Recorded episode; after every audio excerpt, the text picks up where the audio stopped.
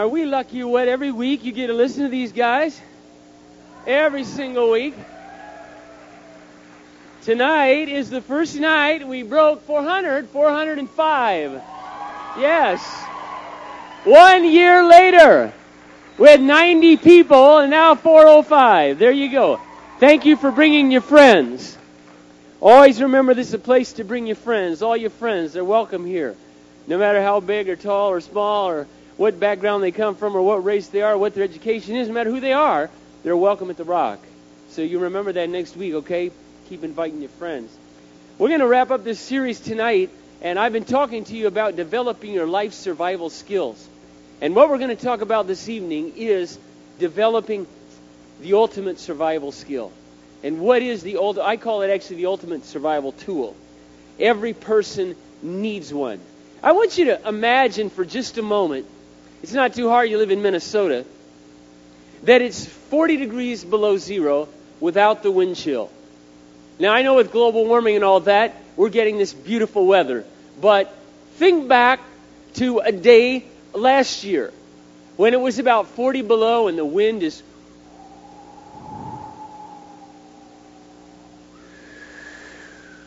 It's just howling outside, and you got to get up, and it snowed the night before. You got to shovel to get your car out to get to school or to get to work. And it's the kind of cold that they're telling you, you know, if you go outside and your skin's exposed too long, it's going to freeze. You go to your bedroom and you step into your favorite swimming suit. And out the door you go, barefoot, bare chested, no gloves, Nothing on your legs. Grab your shovel and you get out there for the next two hours. Anybody here that foolish? I don't think so. You know, you ever been caught in that kind of weather? Well, if you did, you were drunk. Okay, we all know that. So, we want to help you get over that. That's another reason the rock started, but that's a whole other story for another time. We wouldn't think of going outside in that kind of weather with even me. And I'm to tell you, I hate hats. When I was in high school, I go to I wash my hair every morning with the best shampoo available at that time. That was before Nexxus. And then I would then I would just leave it like a big lion's mane, and I would walk to school in my denim jacket, and it'd be 15 degrees out, no hat, no gloves, and no lining in my jacket because I was cool and I was tough. And by the time I got to school, it was icicles in my hair. It's a wonder I ever lived. I don't do that anymore, just so you know that. When it's really cold, I have this hood, special hood on this special coat. It's only for cold days. Sits in my closet otherwise, and automatically stands up, doesn't touch my hair, but it keeps my it keeps my ears warm. You know what I'm saying? Keeps my ears warm. I look really stupid in a hat. Some of you think I look stupid anyway, but in a hat, I really look stupid. We just wouldn't imagine or think about going out in that kind of weather without the proper equipment. And yet I deal with people all the time who think about facing life, and life is much harder, harsher than a Minnesota winter, and they face it without God. They try to handle life all on their own and all the pressures that come to bear in your life. This last week has been one crisis after another that I've been trying to help individual people manage from person getting raped to a person son dying at 23 years of age on a drug overdose to a person whose wife said I'm going to leave you and walked out on him. And some weeks that's the way my life is. It's just one major crisis after another. I could not even imagine what it would be like to face life without God. And I mean without a personal relationship with God. I want you to imagine for a moment what it would be like in your life if every day for 10 years straight there was no sunshine. You never saw it. Rained 360 days out of 365 every year. Sometimes kind of light, sometimes kind of heavy. And you had to function in that kind of an environment. That's just a little bit, just a little bit of what it's like to live your life without God. To live your life without God's presence, God's person in your world every single day. That's what, and many of you are experiencing that in your life. Many of you, that's what your life is like every single day. You get up out of bed, you face all these problems, all these obstacles in your life, all these burdens bearing down on you. Some of them may be burdens from the past, and some of them are burdens from the present. And some of them um, are obstacles and worries and fears that you have that you know are coming in your day. Some of them are the pressures you feel from a relationship. Some of the pressures you feel because you don't have the relationship anymore. And some of it's just plain life. I got to tell you, you know, I've talked to thousands and thousands and thousands and thousands of people in my life. We just had a light problem, but don't worry about it because we'll make it through. Can you see me now? All right. Okay. Well, if I have to stand here, I will. I'll stand right here and walk off the edge of the stage. You know, you know when I was three years old, I was on my first stage sharing my first Bible verse. And I got too close to the edge, rocking back and forth, and fell on the floor and busted my lips up. That's why they're so puffy and kissable. I'm teasing. No, I didn't. I didn't have collagen put in there or anything like that. It's just natural, all natural. I probably deal, uh, you know, over the last 14 years I've been doing this, I've probably talked to thousands probably, I would say I probably talked to 5,000 people minimum, personally, at the conferences I've done as well as personal counseling situations. And I am regularly amazed at the people who try to cope with life without God. They try to, they try to handle all these difficult situations coming to life without God. I look back in my life, and I can tell you that the single greatest blessing in my life and asset in my life is my personal relationship with Christ.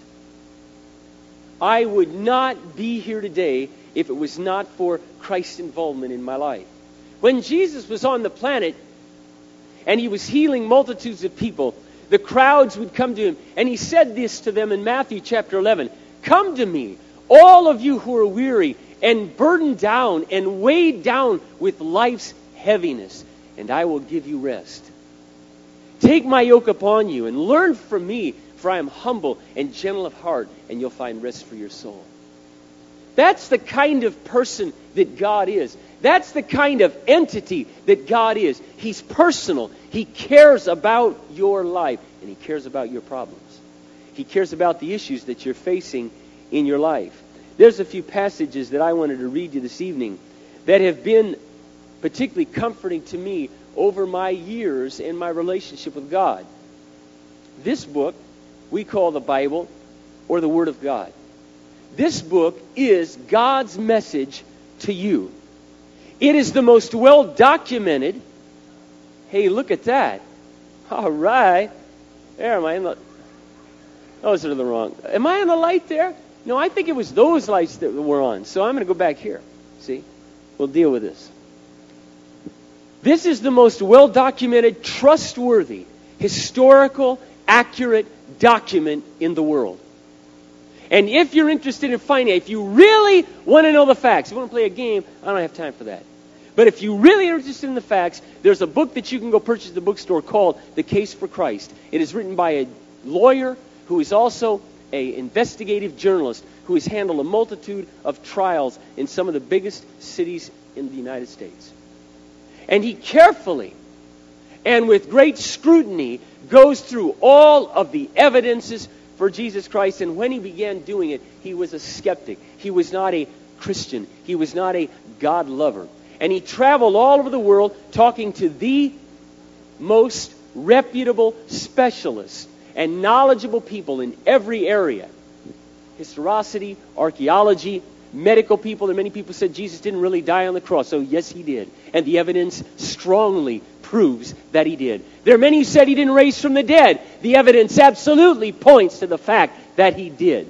The bottom line is, you can't get away from the fact that this is the truth. It is the Word of God. And God has things that He wants you to know about Him. Many of you know in your own heart, you feel this emptiness, this longing for something more. This longing for some stability, some peace, some refuge in your life. On top of all of the evidence, you have the witness, the personal witness of millions and millions of people who are alive today who have personally encountered the living God. Not some made up thing in their mind, but personally have invited God to come and live in their life, and He's revolutionized their life. Not when they learn some special techniques by watching Tony Robbins videos, but in days, in moments, Christ came into their life and He changed them. I have seen drug addicts changed in a night. I have seen addicts changed in a day. I have seen men who used to be violent change in a day. That does not mean they never ever struggled with that feeling again, but I'm saying Christ invaded their life and changed them because God is real. In Psalms, there's a number of passages here that have been particularly comforting to me through my life and over the 24 years that I've been following Christ. One is Psalm 23, and it says, The Lord is my shepherd. I have everything I need. He lets me rest in green meadows. He leads me beside peaceful streams. He renews my strength. He guides me along right paths, bringing honor to his name. Even when I walk through the valley of death, I will not be afraid, for you are close beside me. Your rod and your staff protect and comfort me. You prepare a feast for me in the presence of my enemies. You welcome me as a guest, anointing my head with oil. My cup overflows with blessing. Surely goodness and unfailing love will pursue me all the days of my life, and I will live in the house of God forever. Many years ago, I was watching a black and white Twilight Zone episode, and it was it was it was about uh, this librarian. His name was Bur- Burgess Meredith. Was the guy who played it. He was the little manager in Rocky. If you ever saw the Rocky movies. And it was all about the power of the state. Rod Serling was an extraordinarily creative writer. and he could capture different things going on in the world. And one of the things this movie was meant to capture was the totalitarianism of the communist regime, which has since been destroyed almost all over the world, except primarily Cuba. And one day, Fidel will fall as well, because he will die. His time is coming. In communist countries, and this also happened with Hitler, the Bible was always sought to be squelched. God, there is no God, there is no God, there is no God. If you ever get a chance to travel to the former Soviet Union and to go to downtown Moscow or to go to Kiev, Ukraine, I have many friends that travel there. In fact, in two days, I'll be with a friend who goes there frequently, probably four or five times a year. Walking down the streets right after the wall fell, but even before, is like walking among the dead. The people barely lift up their eyes off the ground. They are paranoid of everyone and everything, and they are totally hopeless. The addiction to alcohol in the former Soviet Union is mind blowing. The sense of despair and the sense of hopelessness. And I have had friends there now who are leading thousands of people to Jesus Christ and the change that's coming in their life because they've been told for years that there is no God and that God does not care. Well, you know what? God's still around and Stalin is not. God's still around and Lenin is not. And no matter what totalitarian regime ever rises or falls, God is still where He's always been, and He cares about every single person. Well, this little movie, this was about this totalitarian regime. And uh, so they were going through different people, and they were determining they were obsolete. And they would bring them in this great hall, and it was all in black and white, so it was very ominous. And they would walk down this hall, and there'd be these men and women, and they're very bland looking and very horrifying looking, sitting up on these big, tall podiums. And the person would walk down this hall, and there'd be a person with a gavel at the front. He'd hit the gavel, said, And how does the jury rule? Obsolete, obsolete, obsolete, obsolete. Then they'd kill the person, put him in a gas chamber, and kill him. Well, Burgess Meredith with this librarian. And they were finally determining that books were obsolete. There was no need for any books. There was no need for God. So they bring Burgess Meredith into this great hall. and they walk him down the hall. And they ask him, How do you plead? And he pleads, I plead not guilty. You need books. And then this man, mean looking guy with a scorn on his face, looks out all over all the judges on their big podiums. Says, And how does the jury rule? obsolete, obsolete, obsolete. Well, there's a little known law in this country that whenever you're obsolete, you get to choose your method of death. So Burgess Meredith says, Well, I would like to choose a special method of death. And before I die, I have a request. I would like you, and he points to the judge, the one who's running the whole proceedings, I want you to come to my home, to my apartment. So he comes up to his apartment, and Burgess Meredith invites him in. And, and the other thing he asks is, is, I want you to televise it on national television. So this colonel guy, he comes into Burgess Meredith's apartment, and he walks in, and Burgess Meredith, unbeknownst to him, but you can tell, he locks the door, and he uh, throws away the key. Walks over the window, drops it out. Well, so you think anyway. So they sit down, and the guy's starting to have a cigarette, and and uh, he starts to have this conversation with Burgess Meredith. He says, You know, what does it feel like to know you're going to die?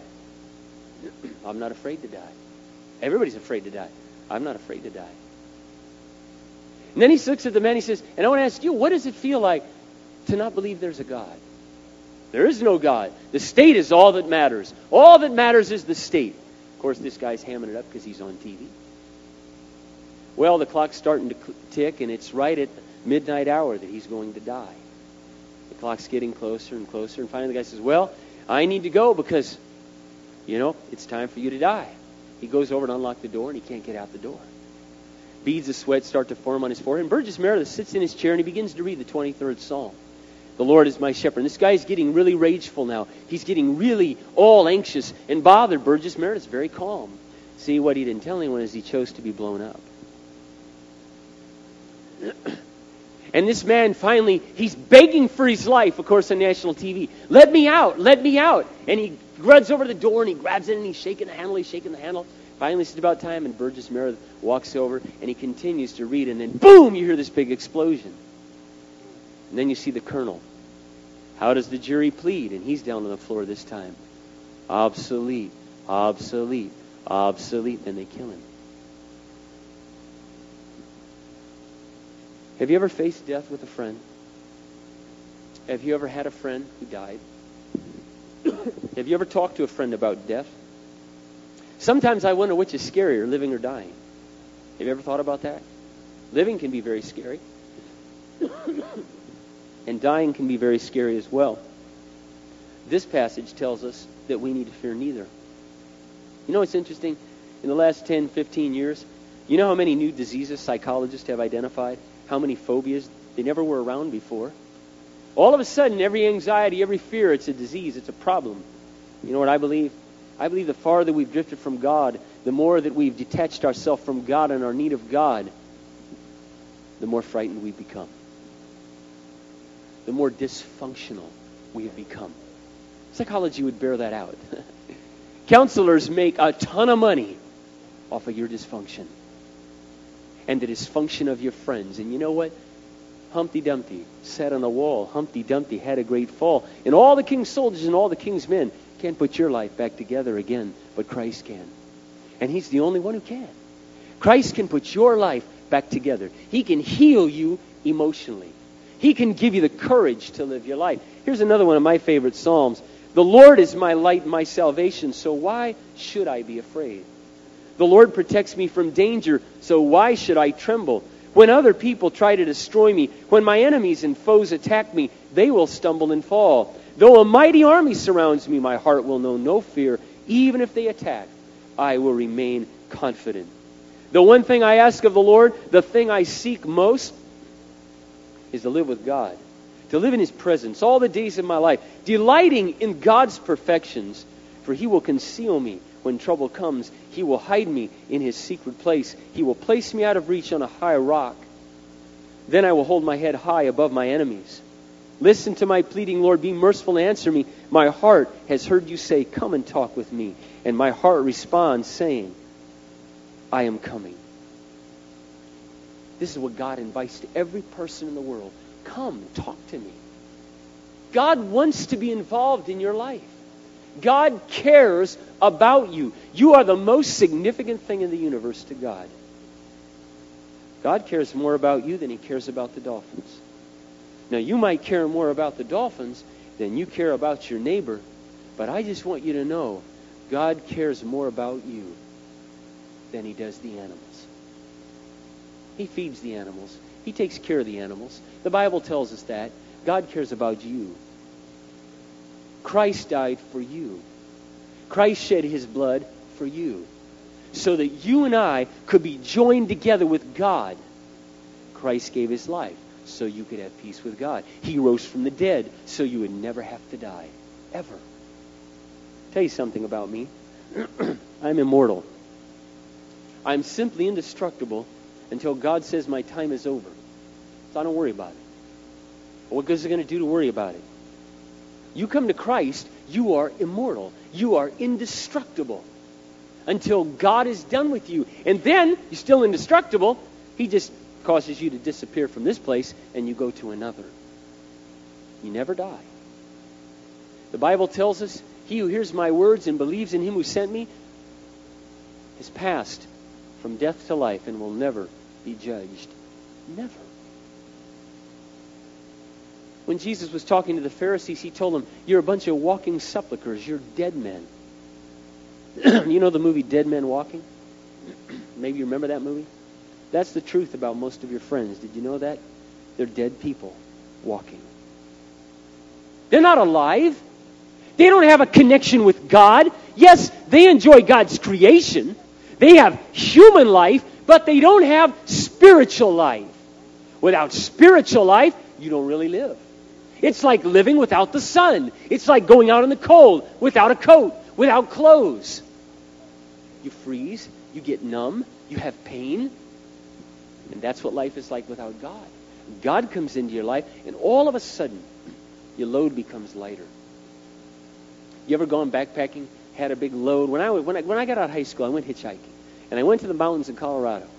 When I got there with my buddy, we decided to go camp. We didn't want to use that camping food, so we bought canned goods.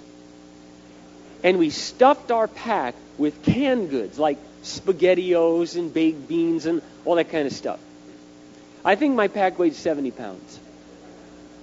The reason I know is because I also was with my buddy, he was an Eagle Scout. We decided not to use the normal trail. He wanted to kind of go cross country, just make our own. So we're going up through these trees, and I'm huffing, and I'm puffing, I'm grabbing a tree to pull up.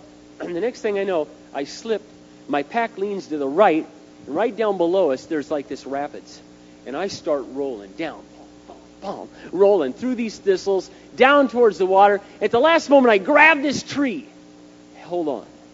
Now, I want to tell you, it was really nice to be able to take the stupid pack off and unload my body it was even nicer when I came to Christ and I've known him for the last 24 years. And when my life gets loaded down with burdens, just be able to take them and take them off like I take this vest off. Just take them off. I don't have to carry them in my emotions. I don't have to carry them in my soul. People have often asked me, Mark, how do you deal not only with your own difficulties, your own life, but all the difficulties of all the people that come your way? I said, well, that's really very easy to answer. I said, I just get right in there and I love that person and I try to feel what they feel and I try to help them go through what they're going through. But you know what? I never do it alone. I give the burdens to God. If I had to lay up every single night and think, oh my gosh, Lord, what am I going to say at that funeral tomorrow? What am I going to say to the mother and father whose kid just blew his brains out? What am I going to say to the kid who is now in treatment? I don't worry about it. Honest to God, I don't worry about it. God promises to give me what I need to face every single day. I don't look forward to the next five years. I just live today. I'm going to talk the next couple weeks on how to stay calm under fire, how to deal with pressures. But I want to tell you, my life is basically just pressure all the time. There are so many things going on in my life, on my plate, not only here, but all over the country where I'm involved, and in the lives of lots of different people. All the time. I put that load on God. I want to read one other passage to you that's been a, a very comforting passage to me out of Isaiah chapter 40. To whom will you compare God? What image might you find to resemble him? Can he be compared to an idol formed in a mold, overlaid with gold, and decorated with silver chains? Or is he a poor person's wooden idol? Is it better? Can God be compared to an idol that must be placed on a stand so it won't fall down? Have you never heard or understood? Are you deaf to the words of God, the words he gave before the world began? Are you so ignorant? It is God who sits above the circle of the earth. By the way, for those of you who wonder about the Bible, that very verse was the verse that Christopher Columbus read. For those of you that know accurate history, and it's the reason why he believed the world was round. When every single other person in the world, the known world at that time, believed it was flat. He believed it was round and that he wouldn't fall off the edge when he lost sight of the boats out on the sea. Because God says he sits above the circle of the earth. The people below must seem to him like grasshoppers. He is the one who spreads out the heavens like a curtain and makes his tent from them. He judges the great people of the world and brings them all to nothing. I think about that verse so often. You get these dictators and they rise up. Where is Hitler today? His bones are rotting and his soul is in hell. Where is Lenin today? Where is Stalin? Do you realize that Lenin and Stalin killed five times more people than Hitler did? Just in the first few years of their reign, 30 million Ukrainians were starved and killed. That kind of thing is still going on in North Korea today. And where is Mao Zedong today? He's dead. All the great peoples of the earth, no matter what their talents are, no matter what kind of power they have, it comes to an end. God's does not. That's the beautiful thing you see about having God on your side, about having God in your life. He's the one and only permanent ruler, and his rule doesn't end. And you're his subject. Not only his subject, you're his child. You're in his family. And you're going to reign with him. I'm going to reign with him. And so is every other person who becomes a child of God. We will spend all eternity with him. There's no need to fear. There's no need to be alarmed. And then he goes on to say, they hardly get started, barely taking root when he blows on them and their work withers. The wind carries them off like straw. So, to whom will you compare me? Who is my equal, says God? Look up to the heavens. Who created the stars? He brings them out one after another, calling each of them by name.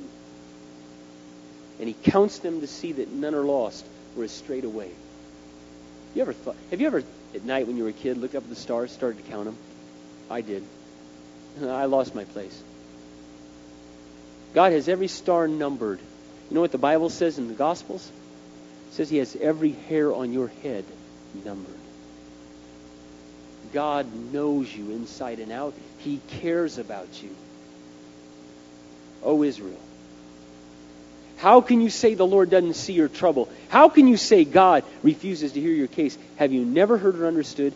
Don't you know the Lord is the everlasting God, the creator of all the earth? He never gets tired. He never grows faint. He never grows weary. No one can measure the depth of his understanding. He gives power to those who are tired and worn out. He offers strength to the weak. Even youths will become exhausted. Young men will give up. But those who wait on the Lord will find new strength. They will fly high on the wings of eagles. They will run and not grow weary. They will walk and not faint. God wants to do that in your life.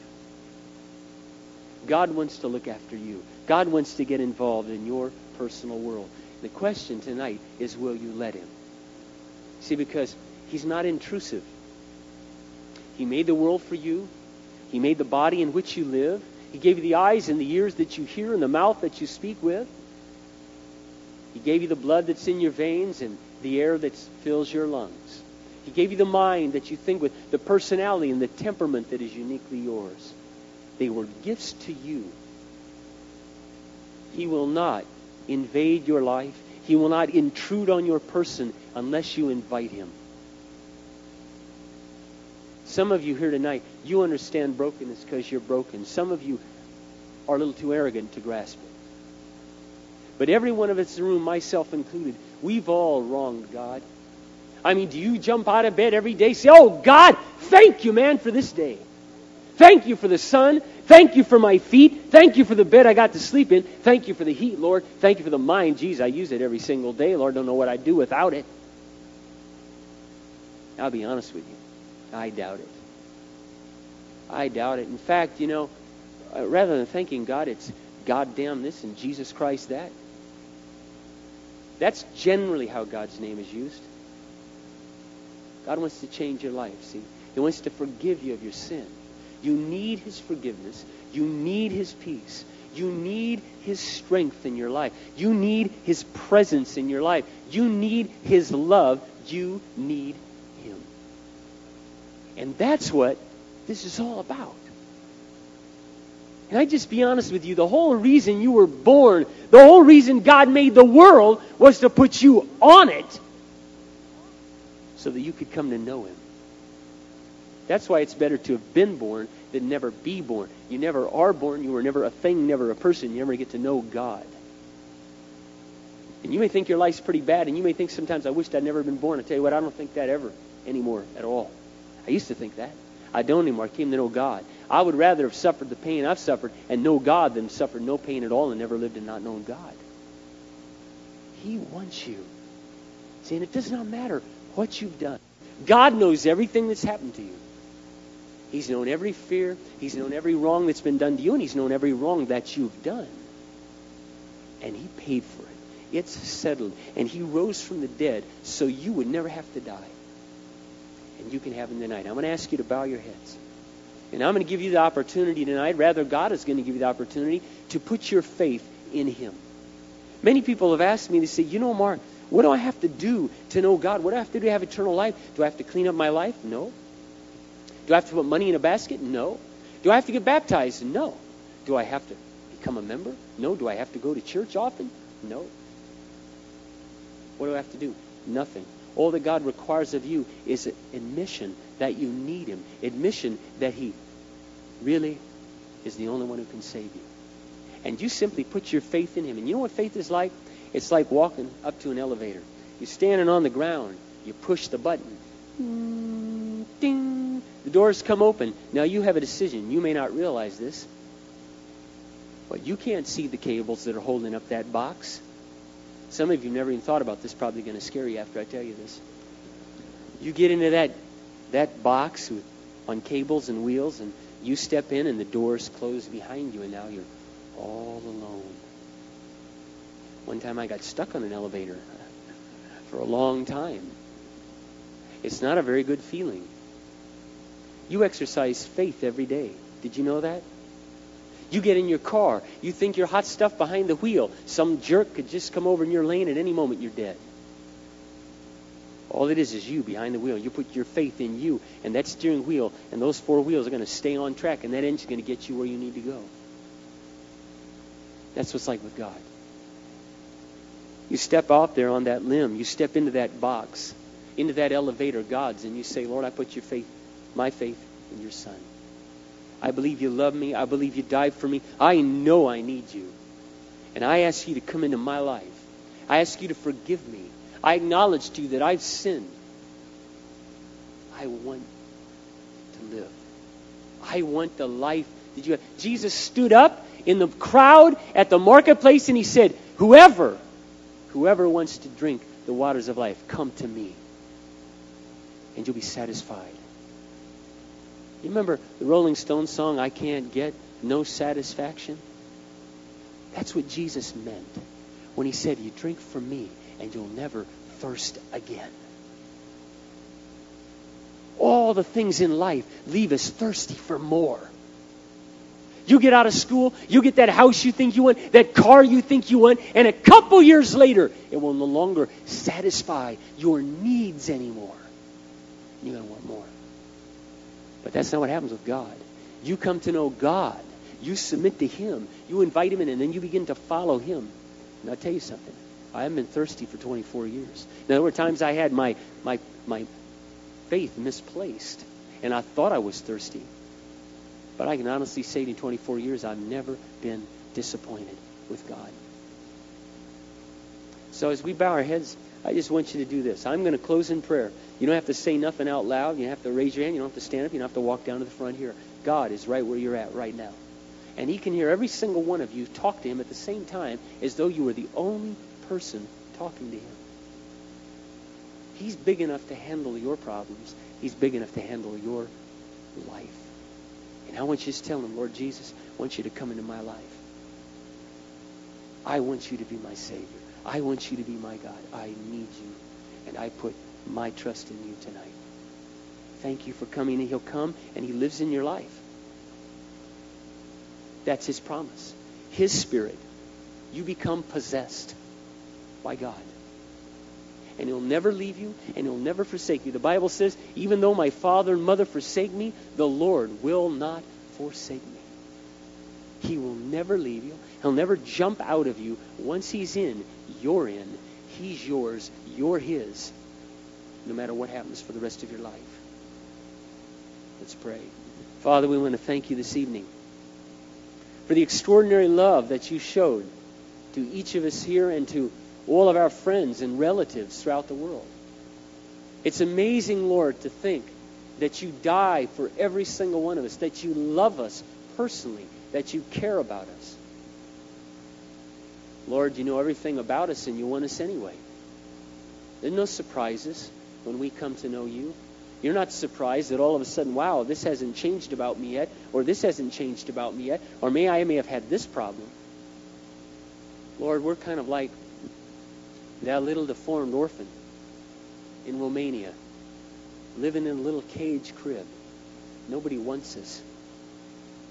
One day someone comes along and says to the little child with the deformed leg and the shortened arm, I want that one. And that's how you are with us, Lord.